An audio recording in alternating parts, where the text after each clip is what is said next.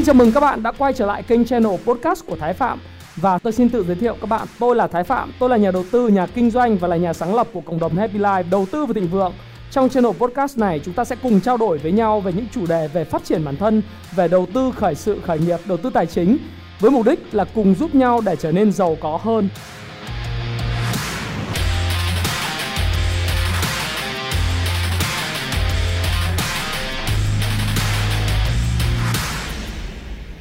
Chúng ta lại gặp nhau trong chuyên mục về chứng khoán vàng tuần tới. Tuần này là tuần 19 tháng 10 năm 2020 và chúng ta sẽ có những cái sự kiện gì? Những sự kiện gì rất là quan trọng của tuần. Thì tuần này à, có một vài sự kiện quan trọng sau. Thứ nhất là Thủ tướng Nhật Bản sẽ ghé thăm chính thức Việt Nam bắt đầu từ ngày 18 tháng 10 tức là ngày hôm nay đến hết ngày 20 tháng 10 năm 2020. Tại sao vậy? Tại sao ông lại ghé thăm Việt Nam đầu tiên sau đó đến Indonesia mà không phải là Mỹ? Và cái điều này nó có ý nghĩa gì trong việc chúng ta đầu tư về thị trường chứng khoán và thị trường uh, nói chung về kinh doanh hay không? Cái điều thứ hai đó là vấn đề biểu tình rất là căng thẳng tại Thái Lan thì ảnh hưởng gì đến thị trường chứng khoán Việt Nam? Và chúng ta sẽ thấy rằng là đối với lại thị trường chứng khoán của Việt Nam sẽ được lợi gì từ cái cuộc biểu tình này không?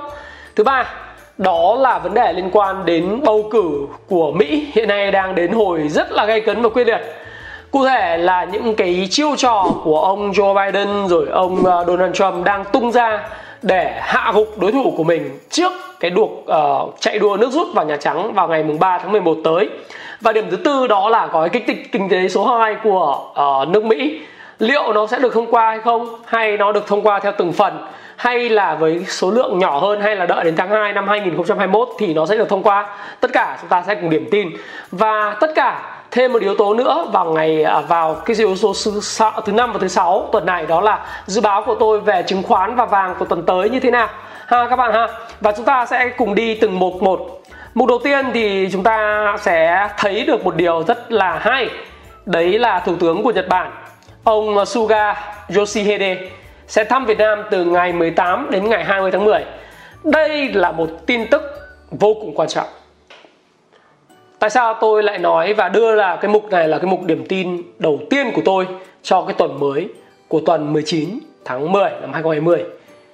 Đây là một tin tức vô cùng quan trọng và theo như Đại sứ quán Nhật Bản tại Việt Nam ngày 16 tháng 10 đã xác nhận Thủ tướng Suga Yoshihide và phu nhân sẽ đến thăm Việt Nam từ ngày 18 đến ngày 20 sắp tới, tức là ngày hôm nay ông bắt đầu đến Việt Nam vào ngày mai và ngày kia ông sẽ chính thức làm việc với chương trình nghị sự cùng với lại các cái phái đoàn của Việt Nam trong đó có Bộ Ngoại giao và Thủ tướng Chính phủ của Việt Nam và hiện nay thì uh, chúng ta sẽ thấy rằng đây là một cái uh, sự kiện cấp cao vô cùng quan trọng và ảnh hưởng đến tương lai của nền kinh tế Việt Nam.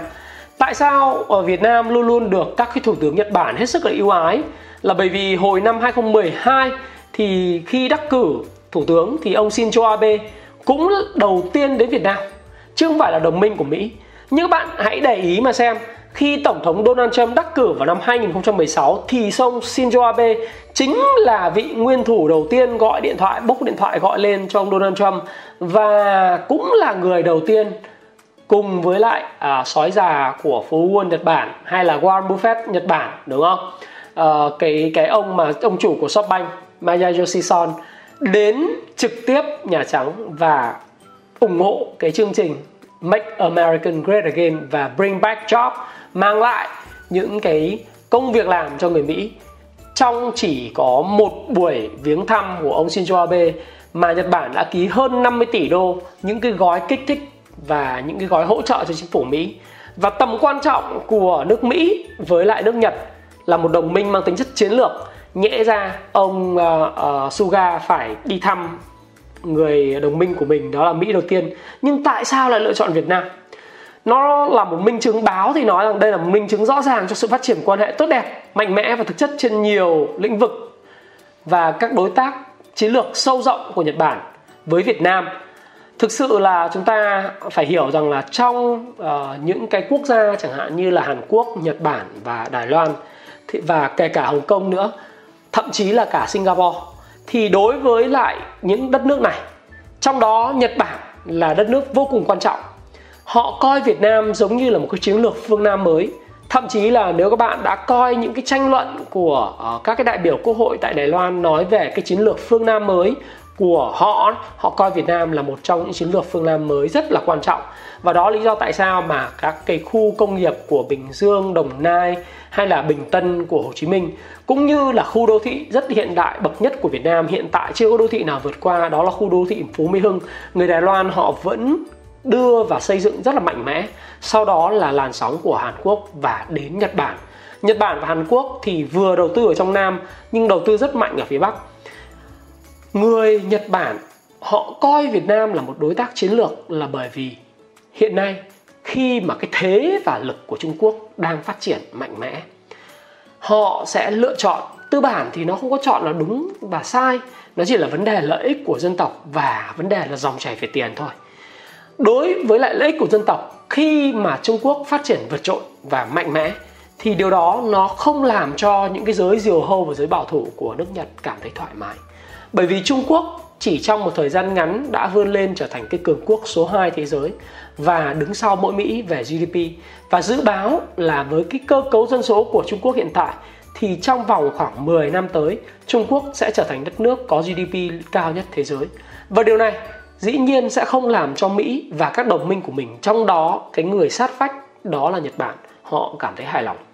Các bạn phải nên biết rằng là trong lịch sử của Nhật Bản, nếu các bạn tham khảo lịch sử của Nhật Bản Nhật Bản thì từ cái thời kỳ trừ cái thời kỳ bế quan tỏa cảng sau thời kỳ Minh Trị thời mà canh tân ấy, là họ đã nhập rất nhiều những cái sách của phương Tây cả về khoa học, quân sự và kỹ thuật cũng như là sách phát triển bản thân và kinh doanh. Họ đã trở thành một cường quốc nhờ đọc sách và nhờ nghiên cứu khoa học và ứng dụng công nghệ kỹ thuật vào trong sản xuất và trong kinh doanh và trong quân sự. Và bản thân Nhật Bản từ thời điểm mà Minh Trị và cách tân đổi mới, họ đã trở thành một cái cường quốc, đã trở thành một cái cường quốc. Và cái cường quốc này, nếu không có việc thua trong chiến tranh thế giới thứ hai, thì họ đã là một trong những cường quốc đi xâm chiếm thế giới rồi. Trước cái chiến tranh thế giới thứ nhất và chiến tranh thế giới thứ hai, nhật bản đã có tham vọng để thống trị thế giới, thống trị ở châu á thái bình dương. Và những cái cái việc mà nhật bản họ làm họ luôn luôn lấy bàn đạp là Trung Quốc và sau đó là các nước Đông Nam Á, Đông Nam Á để mà họ có thể chơi một cuộc chơi lớn. Đối với những người Nhật thì kể cả bây giờ chúng ta sẽ thấy rằng là không có lực lượng quân đội Nhật Bản mới chỉ là lực lượng phòng vệ Nhật Bản nhưng mà những cái gì mà ông Shinzo Abe đang làm đối với lại cái chính sách với của Mỹ lobby ông Donald Trump và chính phủ Mỹ để khôi phục lại vị thế của quân đội của Nhật Bản đó là cách ông counter attack tức là để đối phó với lại sự lớn mạnh của các nước như là Trung Quốc, như là đối thủ của Hàn Quốc hay là Triều Tiên. Nhưng cái quan trọng nhất là Trung Quốc. Đấy là cái điều đầu tiên. Điều thứ hai mà ông chọn Việt Nam. Tất nhiên Việt Nam là một đồng minh. Việt Nam thì không bao giờ, các bạn thấy rằng trong chính sách đối ngoại của Việt Nam Việt Nam ờ, có rất nhiều bài học và chúng ta chọn làm bạn với tất cả các nước. Và chúng ta sẽ không đứng về phía bên nào cả nhưng đối với đối với người Nhật Bản thì họ coi Việt Nam là một trong đối tác chiến lược. Một phần là bởi vì họ muốn kiểm soát cái cái sự phát triển và lớn mạnh của Trung Quốc. Kiểm soát được bao nhiêu thì tôi không biết nhưng đấy là một trong những phần chiến lược đúng không ạ? Chiến lược thôi. Các bạn có thể đọc uh, Politico những cái trang về nghiên cứu chính trị hay là đọc một số những cái bài báo về tiếng Anh của các cái chiến lược của Nhật Bản, các chiến lược gia. Đó là lý do các bạn cũng sẽ thấy rằng ông Shinzo Abe lúc mà ông lên làm thủ tướng ông thăm ngay cái đền thờ chiến tranh. Để mà tưởng niệm các cái chiến binh, các samurai đã bị mất, hy sinh ở trong cái chiến tranh thế giới thứ hai. Nhưng mà Trung Quốc rồi Hàn Quốc phản đối rất là mạnh, bởi vì đấy là tội phạm chiến tranh đối với họ, đối với quốc gia họ. Nhưng đối với người Nhật, họ vẫn có một niềm tự hào về mà những cái gì của thiên hoàng những cái gì của tinh thần võ sĩ samurai. Và họ vẫn có một cái sự tự phụ nhất định họ là một trong những quốc gia mà có thể conquer chiến thắng lại ở đông nam á và thế giới. Thì đối với họ việt nam là một đối tác chiến lược để mà conquer uh, cái những cái phần ở phía đông đông nam á và đồng thời là để mà counter attack những cái ảnh hưởng của Trung Quốc ở phía dưới Đông Nam Á này. Đấy là điều đầu tiên. Điều thứ hai vô cùng quan trọng hơn đó liên quan đến tiền và tư bản những cái doanh nghiệp Nhật Bản sau một thời gian đầu tư rất là mạnh vào Trung Quốc và họ đã kiếm bộ lợi nhuận ở các ngành công nghiệp ô tô rồi thực phẩm tất cả rất là nhiều ngành công nghiệp khác nhau đầu tư vào uh, Trung Quốc. Thì sau một thời gian Trung Quốc phát triển cái mức lương của những cái lao động của Trung Quốc ấy, mức lương tối thiểu nó gia tăng đáng kể.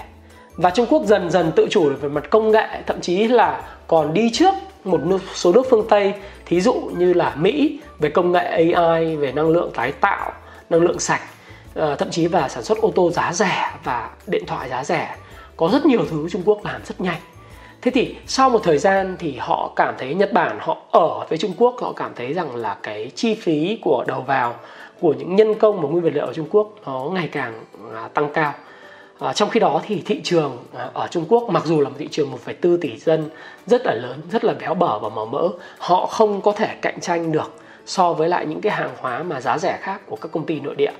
Thậm chí là ở lĩnh vực về thương mại điện tử và những lĩnh vực liên quan thanh toán điện tử hay là những cái uh, lĩnh vực liên quan đến công nghệ cao thì người Nhật Bản không được chân chân vào. Chính vì vậy thì đang có một cái làn sóng Nhật Bản đang hỗ trợ các doanh nghiệp của mình để rút khỏi Trung Quốc và sẽ tìm đến một số các quốc gia và trong đó Việt Nam, Indonesia là hai quốc gia họ quan tâm đầu tiên bởi vì đây là hai thị trường 100 triệu dân, một thị trường hơn 300 triệu dân. Đấy là cái thị trường rất lớn. Và họ ở ở Indonesia thì cũng có những nhà máy lắp ráp xe hơi. Ở Nhật Bản ở Việt Nam thì là tiêu thụ xe máy xe hơi của người Nhật Bản. Và có nhiều nhiều những cái hàng hóa khác nữa. Rồi siêu thị đại siêu thị Aeon Mall của họ. Thì tất cả những cái yếu tố này nó cũng là một cái yếu tố nó dẫn đến là người Nhật rất coi trọng mối quan hệ với Việt Nam bởi bởi cả khía cạnh ngoại giao và khía cạnh về tư bản về kinh tế. Đối với lại Nhật Bản thì phải nói rằng là đây là một chiến lược mang tính nhất nhất quán. Tôi thì tôi rất sợ cái yếu tố liên quan chuyện là tân quan tân chính sách. Tức là à, ông thủ tướng mới thì sẽ ra cái chính sách mới nhưng cái à, điều mà chúng ta chứng kiến thấy đó là ông Suga Yoshihide thăm Việt Nam chính thức và nó là cái mục chuyện nối tiếp truyền thống và tiếp tục cái chiến lược của ông Shinzo Abe. Đấy, thì điều đó nó nói rằng là dù ông Shinzo Abe từ chức vì lý do sức khỏe nhưng chính sách về ngoại giao và chính sách về kinh tế và phát triển về phương Nam để mà phục vụ các mục đích ngoại giao và kinh tế của Nhật Bản là không thay đổi. Và đối với lại Nhật Bản, Việt Nam là một cái đối tác vô cùng quan trọng sau đó là Indonesia. Trước đây họ đã từng coi Thái Lan là một cái đối tác vô cùng quan trọng phải không? Nhưng dạo gần đây cái lương ở Thái Lan ấy, nó cũng gia tăng. Thứ hai nữa là những vấn đề liên quan đến bất ổn chính trị tại Thái Lan. Ở Việt Nam thì chúng ta phải thấy rằng đây là một cái cơ hội vô cùng lớn là bởi vì khi mà thủ tướng Nhật Bản thăm Việt Nam điều đó nó nói rằng là môi trường đầu tư và kinh doanh của Việt Nam cảm ơn uh, chính phủ Việt Nam và tất cả những cái nỗ lực của chúng ta đã khiến cho chúng ta có một cái môi trường đầu tư thuận lợi. À, dĩ nhiên nó còn những cái điểm này điểm kia nhưng nó ngày càng thuận lợi hơn để thu hút các doanh nghiệp từ Hàn Quốc, từ Nhật Bản, từ Đài Loan, từ uh, các nước như Singapore hay là các nước ở phương Tây đầu tư Việt Nam. Và chính bởi vì cái môi trường đầu tư thuận lợi và cái nền tảng của dân số uh, lao động dồi dào cũng như là chúng ta thấy rằng là cái kỹ năng người Việt Nam thông minh và tất nhiên là chịu khó. Và đặc biệt là cái mức lương nó còn ở mức thấp và có thể đào tạo được. Đó là lý do tại sao mà người Nhật tăng cường đầu tư vào Việt Nam. Và điều đó nó cũng là một trong những lý do. Tôi nghĩ rằng là trong thời gian tới thì sau cái việc ờ, thăm của thủ tướng Nhật Bản Suga uh, Yoshihide thì theo sau đó là hàng loạt những doanh nghiệp của Nhật Bản sẽ tiếp tục nghiên cứu và đầu tư vào Việt Nam. Ở đây là đầu tư trực tiếp, nó gọi là FDI, Foreign Direct Investment, tức là đầu tư trực tiếp vào Việt Nam chứ không phải là lòng dòng vốn FII tức là Foreign Indirect Investment tức là dòng vốn đầu tư gián tiếp thông qua vốn trên thị trường vốn mà đây là đầu tư xây dựng nhà xưởng kho bãi uh, logistics chúng ta thiếu rất nhiều cả về cảng biển logistics kho bãi đường xá hạ tầng. Uh, những cái dự án đường sắt của Nhật Bản rất tân tiến hay là chúng ta thiếu cả những cái sản phẩm chất lượng cao của Nhật Bản hay là chúng ta phải cạnh tranh với Thái Lan và Singapore trong việc thu hút dòng vốn à xin lỗi cạnh tranh Thái Lan và Indonesia trong việc thu hút những dòng vốn của Nhật Bản. Thế thì uh, một trong điểm lợi thế của chúng ta là quỹ đất của chúng ta ở khu công nghiệp đặc biệt là khu công nghiệp trong Nam và phía Bắc hiện nay đang còn rất là lớn. Và tôi nghĩ rằng là về bản thân khi mà thủ tướng Nhật Bản thăm Việt Nam thì đây là một cơ hội rất tuyệt vời cho các cái cổ phiếu và các cái doanh nghiệp bất động sản khu công nghiệp không phải là đơn giản tại sao là à, anh Vượng Vin ấy uh, của Vingroup họ lại tích cực đầu tư hàng mấy chục ngàn à, mấy ngàn hecta ờ, đất khu công nghiệp tại Hải Phòng, tại Quảng Ninh đúng không? Họ đang triển khai các dự án rất lớn tại Quảng Ninh cái à, đại khu công nghiệp ở Quảng Ninh để mà phục vụ cho công nghiệp ô tô, công nghiệp chế tạo VinFast. Rồi họ có quỹ đất rất lớn ở khắp nơi. Và những khu công nghiệp này đặc biệt trong vùng tam giác kinh tế ở đồng bằng uh, đồng bằng Bắc Bộ thí dụ như chúng ta thấy là Bắc Ninh Bắc Giang thì là nó phụ thuộc vào Samsung hết rồi đúng không? Nhưng Hải Phòng Quảng Ninh bây giờ thì có thể là vùng đất cho những doanh nghiệp khác không chỉ là Hàn Quốc mà các doanh nghiệp Nhật Bản. Rồi khu vực Bình Dương Đồng Nai Long An đấy uh, Hồ Chí Minh là những khu vực rất lớn và khu công nghiệp để dành cho các doanh nghiệp Nhật Bản, Hàn Quốc, Đài Loan vân vân. Thì khi mà Thủ tướng à, Nhật Bản thăm Việt Nam thì đây là một cơ hội rất tuyệt vời sẽ kéo theo hàng chục thậm chí hàng trăm doanh nghiệp tháp tùng theo Thủ tướng Nhật Bản đến thăm và bắt đầu tìm kiếm những cơ hội để hợp tác kinh doanh làm ăn mà trong đó Foreign Direct Investment FDI là một yếu tố chúng ta cũng quan tâm và phía họ cũng quan tâm đặc biệt như tôi đã nói Nhật Bản đang tài trợ cho những doanh nghiệp chuyển bớt khỏi Trung Quốc để bớt phụ thuộc vào Trung Quốc và gia tăng cái vị thế của họ tại Đông Nam Á, đặc biệt tại Việt Nam và Indonesia. Thì ờ, đối với lại người Nhật Bản ờ, khi mà nghĩ về ông Suga ờ, Yoshihide thực sự với các bạn rằng là đây là một vị thủ tướng mà tôi nghĩ rằng là họ rất là khâm phục. Bởi vì ông xuất thân từ một gia đình nhà nông nhà nghèo và ông nỗ lực bền bỉ. Cái này nói hơi dài dài dòng và hơi uh, bên ngoài lề một tí nhưng mà tôi lại nghĩ rằng đây là một cái việc rất là quan trọng. Bởi vì tất cả những khán giả của kênh Thái Phạm khi theo dõi kênh Thái Phạm thì đều mong muốn là sẽ trở nên tốt hơn và sẽ trở thành một cái người mà thành công trong sự nghiệp của mình. Thế thì chúng ta hãy nhìn vào profile tức là cái hồ sơ uh, của thủ tướng Yoshihide ờ, Suga. Thì ờ, ông là một người nhà nông rất nghèo và bất kể đông khắc nghiệt thế nào xuân sẽ đến và tuyết sẽ tan. Đây là tựa đề của bài báo trên cà phê cà phê F và thực sự với các bạn rằng là một cái người mà từ nhà nông có thể vươn lên có hoài bão chính trị và phò trợ cho thủ tướng Shinzo Abe và đảng uh, dân chủ tự do tức là những cái công việc mà ông làm nó không kể xiết và ông chăm chỉ và nỗ lực không ngừng cũng như là lối sống của ông lành mạnh và kỷ luật cao. Đấy tất cả những yếu tố này làm nên một cái tân thủ tướng mới được uy tín rất lớn ở trong đảng. À, của nội các chính phủ của của ông Shinzo Abe và bây giờ thừa kế ông Shinzo Abe trở thành tân thủ tướng của Nhật Bản. Thế thì khi mà chúng ta xem đến đây, chúng ta sẽ thấy một điều rằng là cái hy vọng cho tất cả những bạn trẻ của Việt Nam, những bạn mà tôi biết rằng khao khát thành công và là những người hiện nay chưa thành công, chưa có tiền có thể xuất thân cũng nhà nông hoặc là à, một ờ, người con của người nông công công nhân bạn hãy có niềm tin bởi vì tôi nghĩ rằng ngay cả những người là thủ tướng của Nhật Bản họ cũng xuất thân từ nhà nông và hoàn toàn có thể làm nên đại nghiệp. Tôi cũng vậy. À, tôi nghĩ rằng là thành công của tôi thì cũng là nhỏ bé thôi nhưng dĩ nhiên không thể so sánh với lại với lại thủ tướng Nhật Bản này kia được. Nhưng thành công của tôi cũng nhỏ bé thôi nhưng tôi hoàn toàn là con của công nhân à, con của công nhân mẹ tôi cũng là công nhân và bố tôi cũng là công nhân nhà rất nghèo nhưng tôi có được ngày hôm nay và đang đứng ở góc máy quay này để nói chuyện với các bạn về vấn đề chính trị và được rất nhiều những người bạn trẻ và những người mà không trẻ à, lớn tuổi và thậm chí có rất nhiều tiền theo dõi. Thì các bạn cũng biết rằng là chúng ta hoàn toàn có thể làm và theo đuổi cái đam mê với ước mơ của mình miễn là bạn chăm chỉ kỷ luật và quyết tâm ha, một cái một cái lời như vậy nhân cái chuyến thăm của thủ tướng Suga Yoshihide đến Việt Nam nó thắp lên cái hy vọng đối với nền kinh tế Việt Nam đối với lại những lĩnh vực bất động sản khu công nghiệp của Việt Nam những lĩnh vực về FDI thêm cái niềm tin đối với lại cái lao động của Việt Nam thêm việc làm thêm thu nhập và thêm cái công nghệ mới của Nhật Bản về Việt Nam. Và đây là một điều vô cùng là vui vẻ là bởi vì chúng ta có thể học hỏi từ chính cái vị tân thủ tướng này cả một con người. Nhưng tại sao lại là Việt Nam? Và à, đây nó nguyên một cái sóng này. Tôi tôi nói các bạn là tại sao nói sóng công nghiệp. Thì nói chút xíu khi nói là tại sao không phải là Việt tại sao không phải Thái Lan mà lại Việt Nam và Indonesia.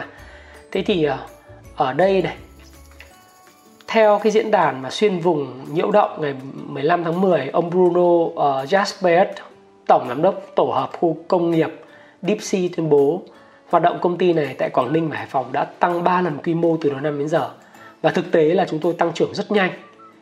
Ông khẳng định và cho rằng đầu tư vào Việt Nam cũng đang tăng, sóng đầu tư mới đang đến.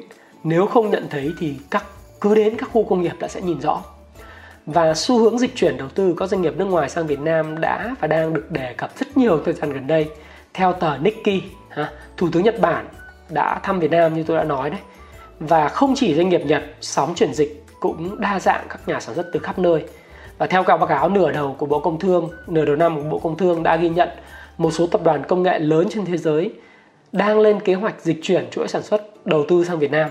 Các tên tuổi lớn gồm LG, Panasonic, LG của Hàn Quốc, Panasonic Nhật Bản, Foxconn của Đài Loan, cung ứng linh kiện của Apple và Việt Nam đang đứng trước cơ hội lớn đón làn sóng đầu tư này. Và đây các bạn có thể nhìn cái ảnh vào tháng 7 năm 2020 do Quỳnh Trần đăng lên.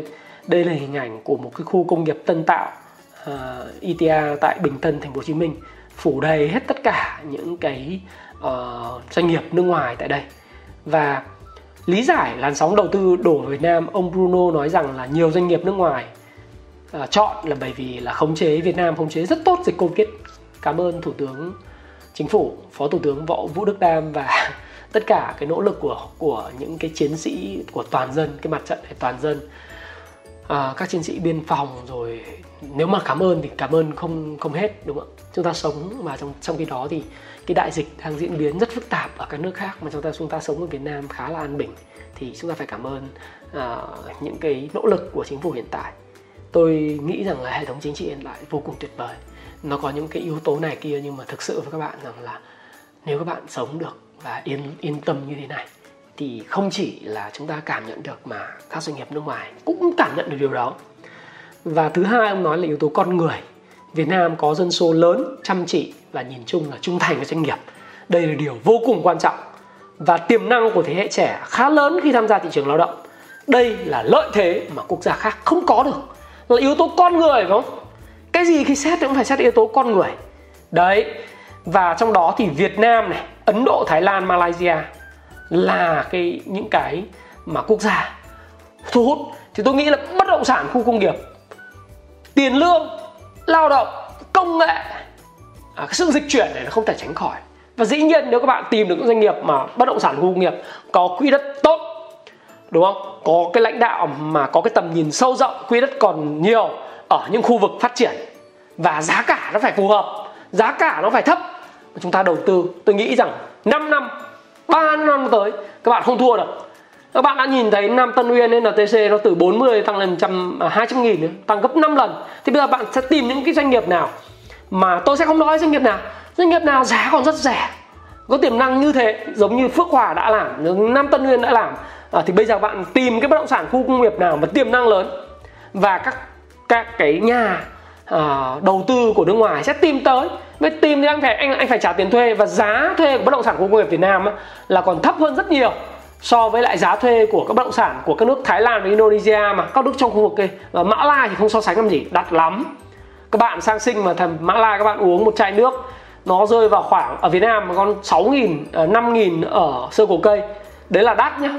Còn các bạn đi vào Thái Lan vào Singapore thì cứ một phát một là hai đô 9 một đô 99 Singapore, ba mấy nghìn một chai. Đấy, nó là như thế. Cho nên là đây là một cái cơ hội ha. Tôi sẽ nói tiếp theo tại sao mà là ừ, không phải là thái lan. Các bạn biết tại sao người ta không đầu tư vào thái lan không? Mặc dù là thái lan dân số trẻ, nhưng mà nếu mà so sánh với dân số khoảng gần 60 triệu dân, năm mươi mấy triệu dân so với 100 triệu dân của việt nam thì thái lan không thể bì được. Đấy là điều đầu tiên. Cái thứ hai, dân số thái lan không thể trẻ bằng việt nam. Và thứ ba nữa, quan trọng hơn, đó là người thái họ có mức lương cơ bản cao hơn của việt nam. Đấy.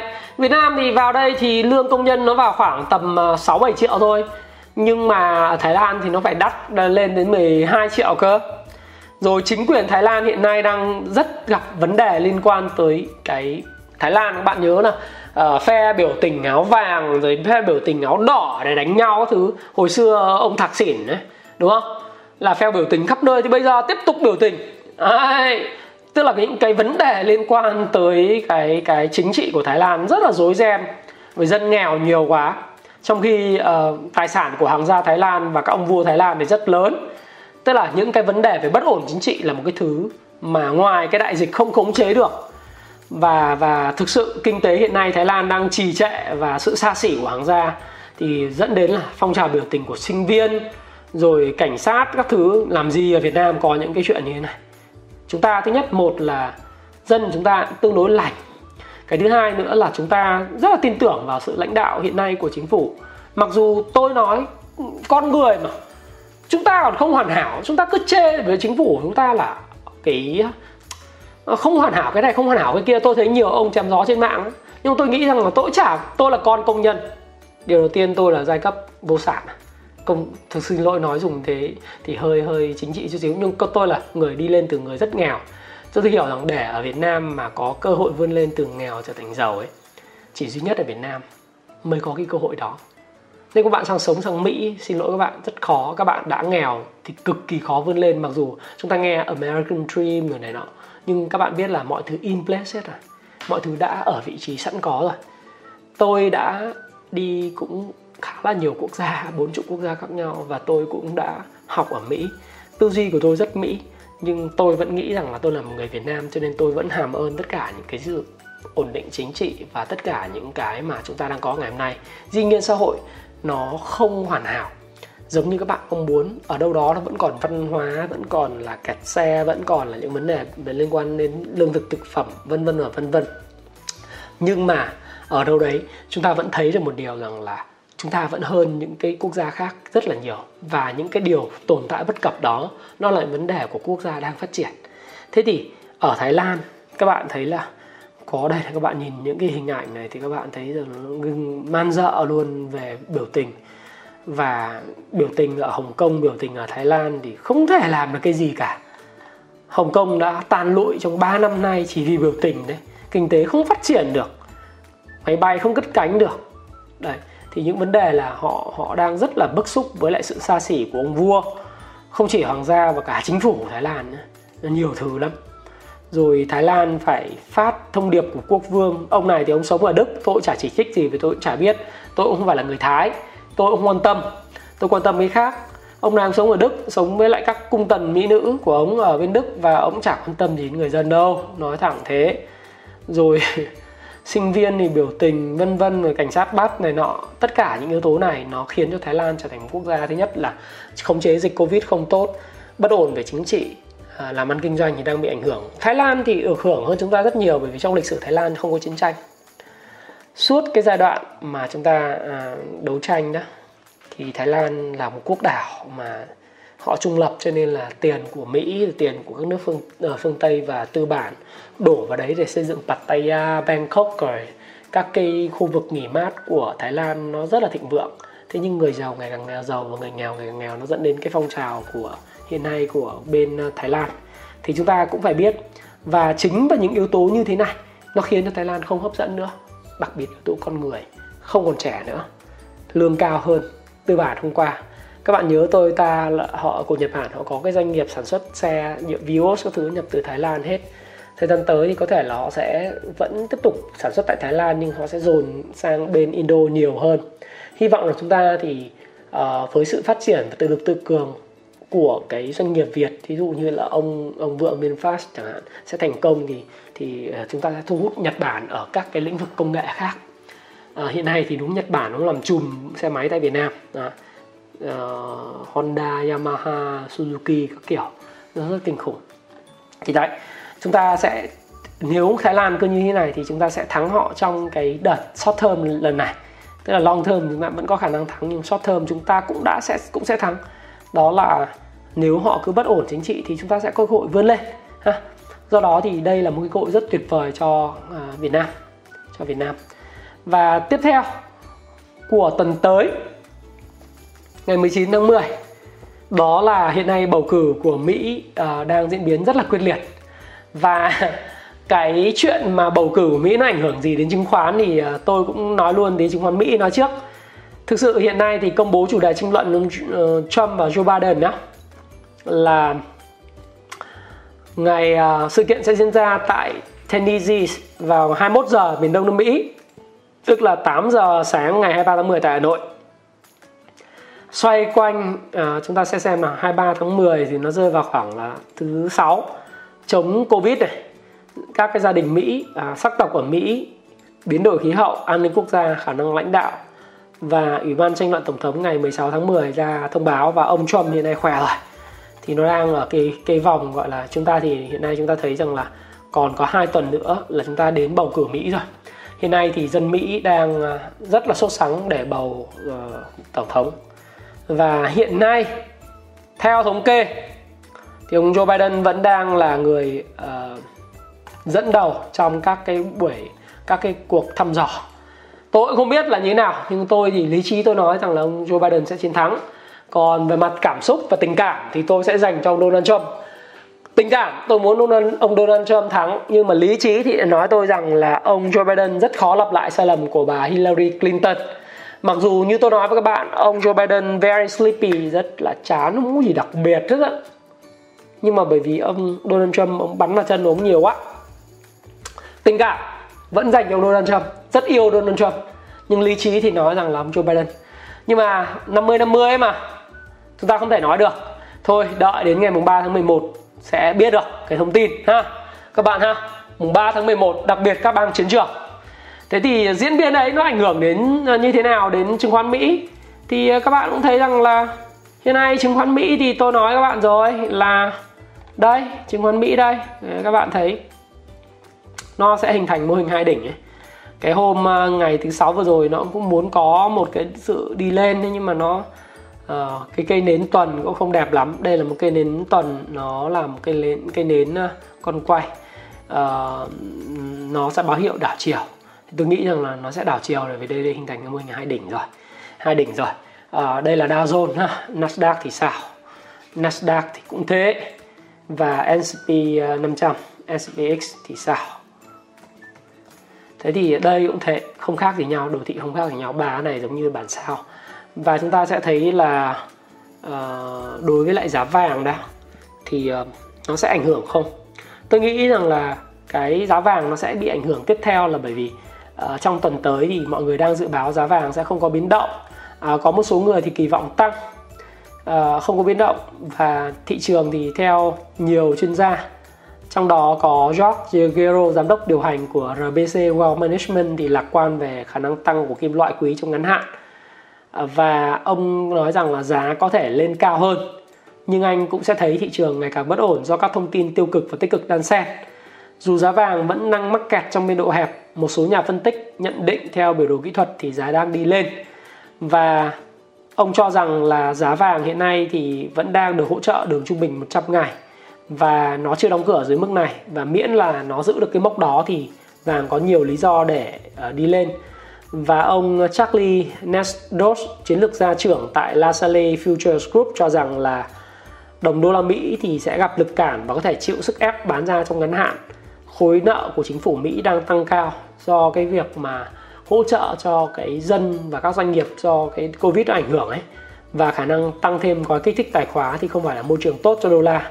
Và vàng đô la thì diễn biến thường là trái chiều với nhau. Và như vậy, có một số nhà nhà phân tích khác chẳng hạn như Andrew Hedge của Bubble Trading thì cho rằng nó đi xuống trong ngắn hạn. Thế nhưng mà các bạn phải hiểu được một điều đấy là chúng ta sẽ thấy rằng là hiện tại những cái gói kích thích kinh tế à, dù nó nhỏ nhưng nó sẽ được thông qua tại thượng viện vào tuần tới.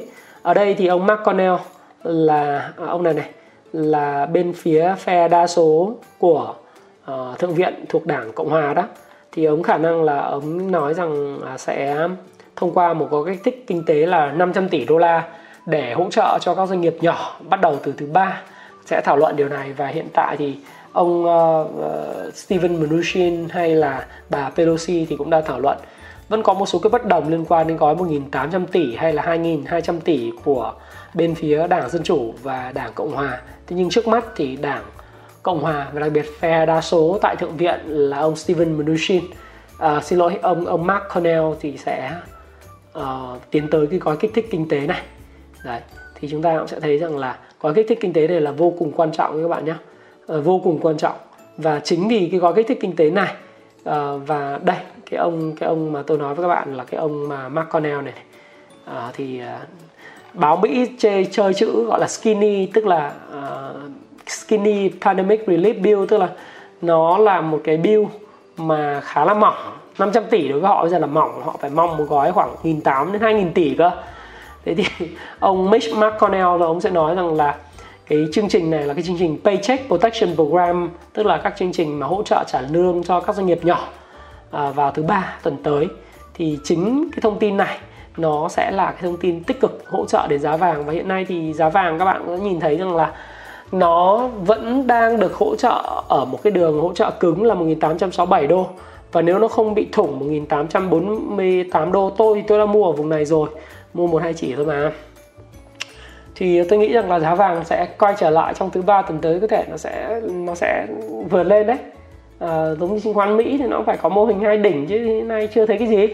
Đấy thì nó nó cũng có thể là như vậy và trong tương lai thì nó nó cũng sẽ tiếp tục tăng. Chứ còn hiện nay thì nó đang giao dịch không có xu hướng lắm. Thì hy vọng là gói kích thích kinh tế dù 500 tỷ cũng là gói kích thích vô cùng ờ, quan trọng ha các bạn ha. Rồi các bạn sẽ cũng thấy rằng là có nhiều những cái vấn đề thế còn ờ, đối với chứng khoán của Việt Nam thì sao? À, các bạn sẽ quan tâm nhiều đến chứng khoán Việt Nam. Thì chứng khoán Việt Nam thì uh, chúng ta cũng sẽ phải thấy rằng là như tôi đã nói thì khi thủ tướng Nhật Bản thăm Việt Nam thì đấy là một tin tức vô cùng quan trọng. Thế nhưng mà ờ, tôi thì thấy nhiều ông diễu cợt lắm. Là bây giờ kéo trụ để tăng lên uh, nghìn một nghìn điểm. Uh, hiện nay thị trường chứng khoán tiếp tục tăng cao do tiền rẻ từ tiết kiệm đổ vào đó và các cái kênh như vàng bất động sản thì không hấp dẫn các dòng tiền nhỏ. Thế nhưng mà đối với tôi thì khi mà tôi nhìn những cái à, cây nến mà hiện nay nó là hai cái cây nến với khối lượng rất lớn. Hai cái cây nến đặc biệt là cái cây nến búa ở đỉnh ở một xu hướng tăng như thế này thì khả năng là vn index sẽ có một cái đợt đảo chiều đấy. À, hiện nay sẽ là một hai ba bốn năm sáu lần uh, bảy bảy cái nến phân phối rồi trong một thời gian rất ngắn nhá. 1, 2, 3, 4, 5, 6, 7 7 nến vuông vối trong một thời gian rất ngắn. Thì không biết là phải climax tops không nhưng mà nhìn thì uh, ít nhất là index phải chỉnh. Uh, chỉnh thì tôi vẫn mong nó chỉnh về 808 806 nhưng mà như thế thì dã man quá. Nếu các bạn bảo là dã man quá thì ít nhất phải là 900 vùng 900 đấy cũng không ai kém. Các bạn thực ra index thì nó nó được quyết định bởi rất nhiều. Ví dụ như các bạn à, xem cái thông tin không? Đây các bạn sẽ thấy.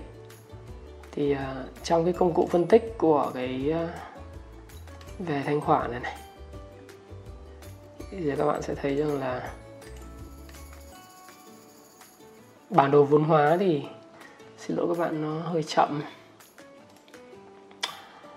Thì đây à, đây xem bảng giá trên danh mục VN30 thì uh, phần lớn là những cái công ty trước đây uh, trong trong tuần vừa rồi thì thứ sáu kéo PNJ, FPT, CTG, uh, VB Bank, PAO, uh, MBB, HD Bank, FBT, Gas, Tài chính Hoàng Huy, uh, PLX, Hòa Phát, kéo tí, VIC.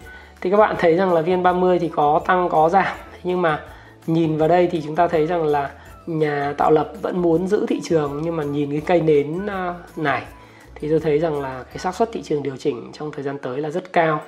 Tôi nghĩ rằng là ngay cả khi mà nhìn vào những cái cây nến ở cái vùng mà à, nó thanh khoản rất cao như thế này với lại khối lượng lớn thì một số các à, cái người mà cầm tiền họ cũng đã ra hàng. Và không ngờ nó tiếp tục tăng nhưng tôi không biết là nó tăng tiếp hay không về mức 1.000 điểm không. Còn nay có trên mạng vẫn đang đề để ra là ừ thôi hay là tăng lên uh, bằng lại cái mức đầu năm là 965 đi.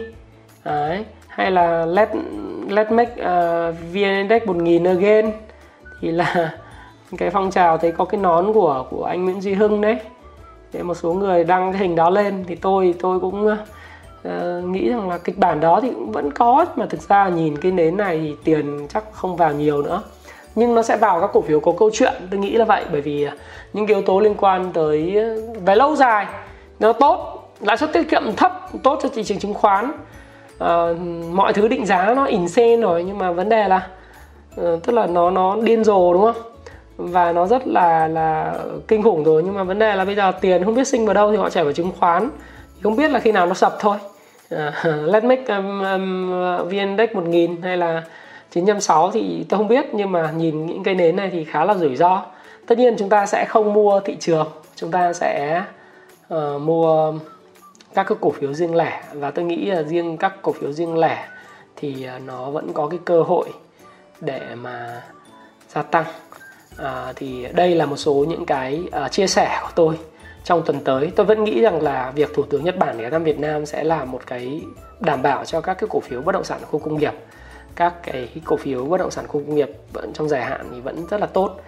À, các cái cổ phiếu ngân hàng đặc biệt các cổ phiếu ngân hàng chuyển sàn thì các bạn cũng thấy là trong các video khoảng 6 kỳ trước tôi đã nói rất nhiều thì nó đều rất là tốt. Hay là các cái cổ phiếu mà tôi cũng nói trong điểm tin về câu chuyện là được chia cổ, cổ tức bằng cổ phiếu như là CTG hay là BIDV thì đều đã có những cái tăng rất là tốt rồi thì bây giờ biết là nhà cái hay là MBB thì người hôm qua nghe anh anh Thái ở bên à, CEO thì anh mua vào rồi này nọ. Thì tôi nghĩ vẫn là ngành ngân hàng là ngành vô cùng quan trọng. Xung quanh đó thì một số các cái cổ phiếu của bất động sản khu công nghiệp cũng là những cái sẽ thu hút dòng tiền. Đặc biệt những bất động sản khu công nghiệp giá có thị giá còn rẻ. Rồi uh, ngân hàng vẫn là yếu tố như tôi nói là, là cái yếu tố để quan sát. Hay là à, uh, PNJ thì uh, FPT thì cũng cũng cũng ờ, tốt để chúng ta theo dõi. À, tôi thì tôi chỉ tập trung vào những cổ phiếu lớn thôi. Đây không phải là một hoạt động phím hàng xin lỗi các bạn nhé. Đây là một hoạt động để review và câu chuyện của tôi trong thời gian tới. À, và một số các cái mã mà liên quan đến thoái vốn nhà nước tôi vẫn nghĩ rằng là thoái vốn nhà nước sau cái vụ kéo chỉ số này thì sẽ đến các cái doanh nghiệp thoái vốn nhà nước. Bởi vì nếu mà nếu mà muốn thành công trong thoái vốn nhà nước thì bạn phải duy trì một cái mức mà thu hút của thị trường chứng khoán. Đấy là cái cách mà chúng ta nghĩ. Thôi, thì điểm tin ngày hôm nay đến đây nó cũng tương đối dài. Và tôi nghĩ tóm gọn lại trong tuần tới sẽ là những câu chuyện của thủ tướng Nhật Bản cái thăm Việt Nam. Các cái vấn đề biểu tình của Thái Lan sẽ ảnh hưởng tốt đến Việt Nam. Rồi chúng ta sẽ ngóng trông những cái tranh luận của tổng thống Mỹ, cái bầu cử tổng thống Mỹ. Và kích thích kinh tế số 2 vào ngày thứ ba, tức là ngày thứ tư, Việt Nam chúng ta sẽ có thông tin những cái chứng khoán và vàng thì tôi vẫn cứ nghĩ rằng là nó sẽ đi theo cái nhận định của mình. Tất nhiên tôi không phải thánh và có quả cầu pha lê để nói với các bạn rằng là thị trường sẽ đi đâu về đâu. À, tôi có thể nói về thị trường về vn index nhưng mà từng cổ phiếu cụ thể nó luôn luôn có câu chuyện riêng. Và một khi uh, tiền lãi suất tiết kiệm còn thấp và các cái kênh đầu tư như vàng bất động sản hay kinh doanh nó bị tắc nghẽn thì chắc chắn là chứng khoán nó vẫn thu hút tiền. Và xin chúc mừng các công ty chứng khoán chúc mừng tất cả những cái bạn mà đầu tư vào chứng khoán và thậm chí như tôi nói trong cái video của cái ờ, ông Biden nếu mà làm tổng thống thì Nga còn có cơ hội đến hết 2023 quan trọng là bạn có sự chuẩn bị hay không. À nói một tí nữa tại sao tôi lại nói về cái nến uh, nến búa ở cái xu hướng tăng này như thế này? Là các bạn có thể đọc cái cuốn mà nến nhật ờ, uh, đây tôi mở cho các bạn tôi đọc luôn ha. Cái nến búa này này cái trang 69 thì đây tôi nói theo sách thôi. Uh, tất nhiên là à, nến búa nó giống như người treo cổ nhiều người treo cổ ấy. Thực ra nó là người treo cổ chứ không phải là nến búa. Thì trong cái xu hướng tăng thì chúng ta sẽ thấy rằng là ở đây sách nói này nến búa thì có thể khi khi mà một cái xu hướng tăng thì ờ, nó sẽ là cái điểm đảo chiều tiềm năng. Ha các bạn ha.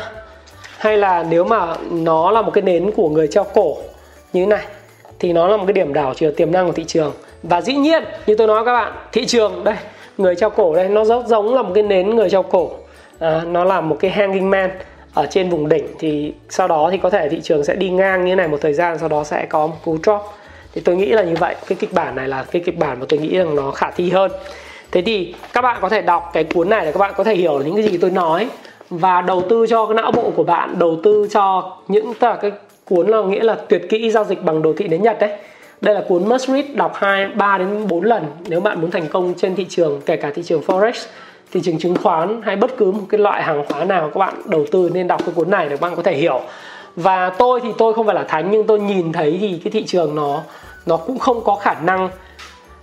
Ở uh, maybe là nó có thể lên uh, nó có thể lên 1000 có thể lên 963 nhưng mà cái cái lực của nó sẽ yếu đi. Và quan trọng nhất là cổ phiếu nào. Thôi video dài sẽ dừng tại đây. Và xin chúc các bạn có một cái uh, tuần giao dịch rất là thành công. Và chúng ta không mua cả index. Chúng ta rất đẩy thị trường chung nhưng chúng ta không mua index. Chúng ta mua cổ phiếu và từng cái câu chuyện cụ thể có dòng tiền. Và một tuần mới lại đến uh, xin chào mừng tổng thống à, thủ tướng Nhật Bản đến thăm Việt Nam và xin chúc tất cả các bạn thành công. Nếu các bạn thấy cái video này hay thì hãy like à, hãy like cái video này. Để cái video này cái nút like nó hiện lên cái màu xanh ra trời đó. Và các bạn hãy share cái video này thông qua Zalo, Viber, WhatsApp, Messenger và trên mạng xã hội để có nhiều người tiếp cận đến cái video và cái kênh Thái Phạm về kinh tế về chính à, về bình luận về kinh tế về tài chính rồi về phát triển bản thân. À, các bạn ha. Và đương nhiên tôi cũng muốn nhờ cậy các bạn một việc nữa. Đó là nếu các bạn mong muốn cập nhật tất cả những thông tin mới nhất về Thái Phạm và những cái bài học của Thái Phạm về phát triển bản thân hay là về tài chính thì các bạn đừng quên hãy gia nhập vào cái cộng đồng Happy Life đầu tư tài chính và thịnh vượng để cập nhật những cái bài mà điểm tin của tôi hàng ngày. Và đặc biệt hơn nữa là đối với lại uh, fanpage Thái Phạm official các bạn lên trên uh, Facebook các bạn gõ Thái Phạm official ở Việt Nam thì các bạn sẽ thấy rằng là trong fanpage của tôi là trong fanpage Thái Phạm và các bạn để yêu thích ha. Bây giờ cái Facebook nó hiện lên là nút yêu thích chứ không phải nút uh, ờ, see first tức là nhìn đầu tiên nữa. Hãy yêu thích cái fanpage đó để thường xuyên cập nhật và trao đổi với tôi cập nhật với tôi chém gió với tôi chia sẻ với tôi những vui buồn của bạn trong đầu tư chứng khoán và phát triển bản thân trong sự nghiệp của mình. Và Thái Phạm xin cảm ơn bạn đã lắng nghe chia sẻ của Thái Phạm trong video điểm tin vào tối chủ nhật hàng tuần lúc 8 giờ tối và xin chào.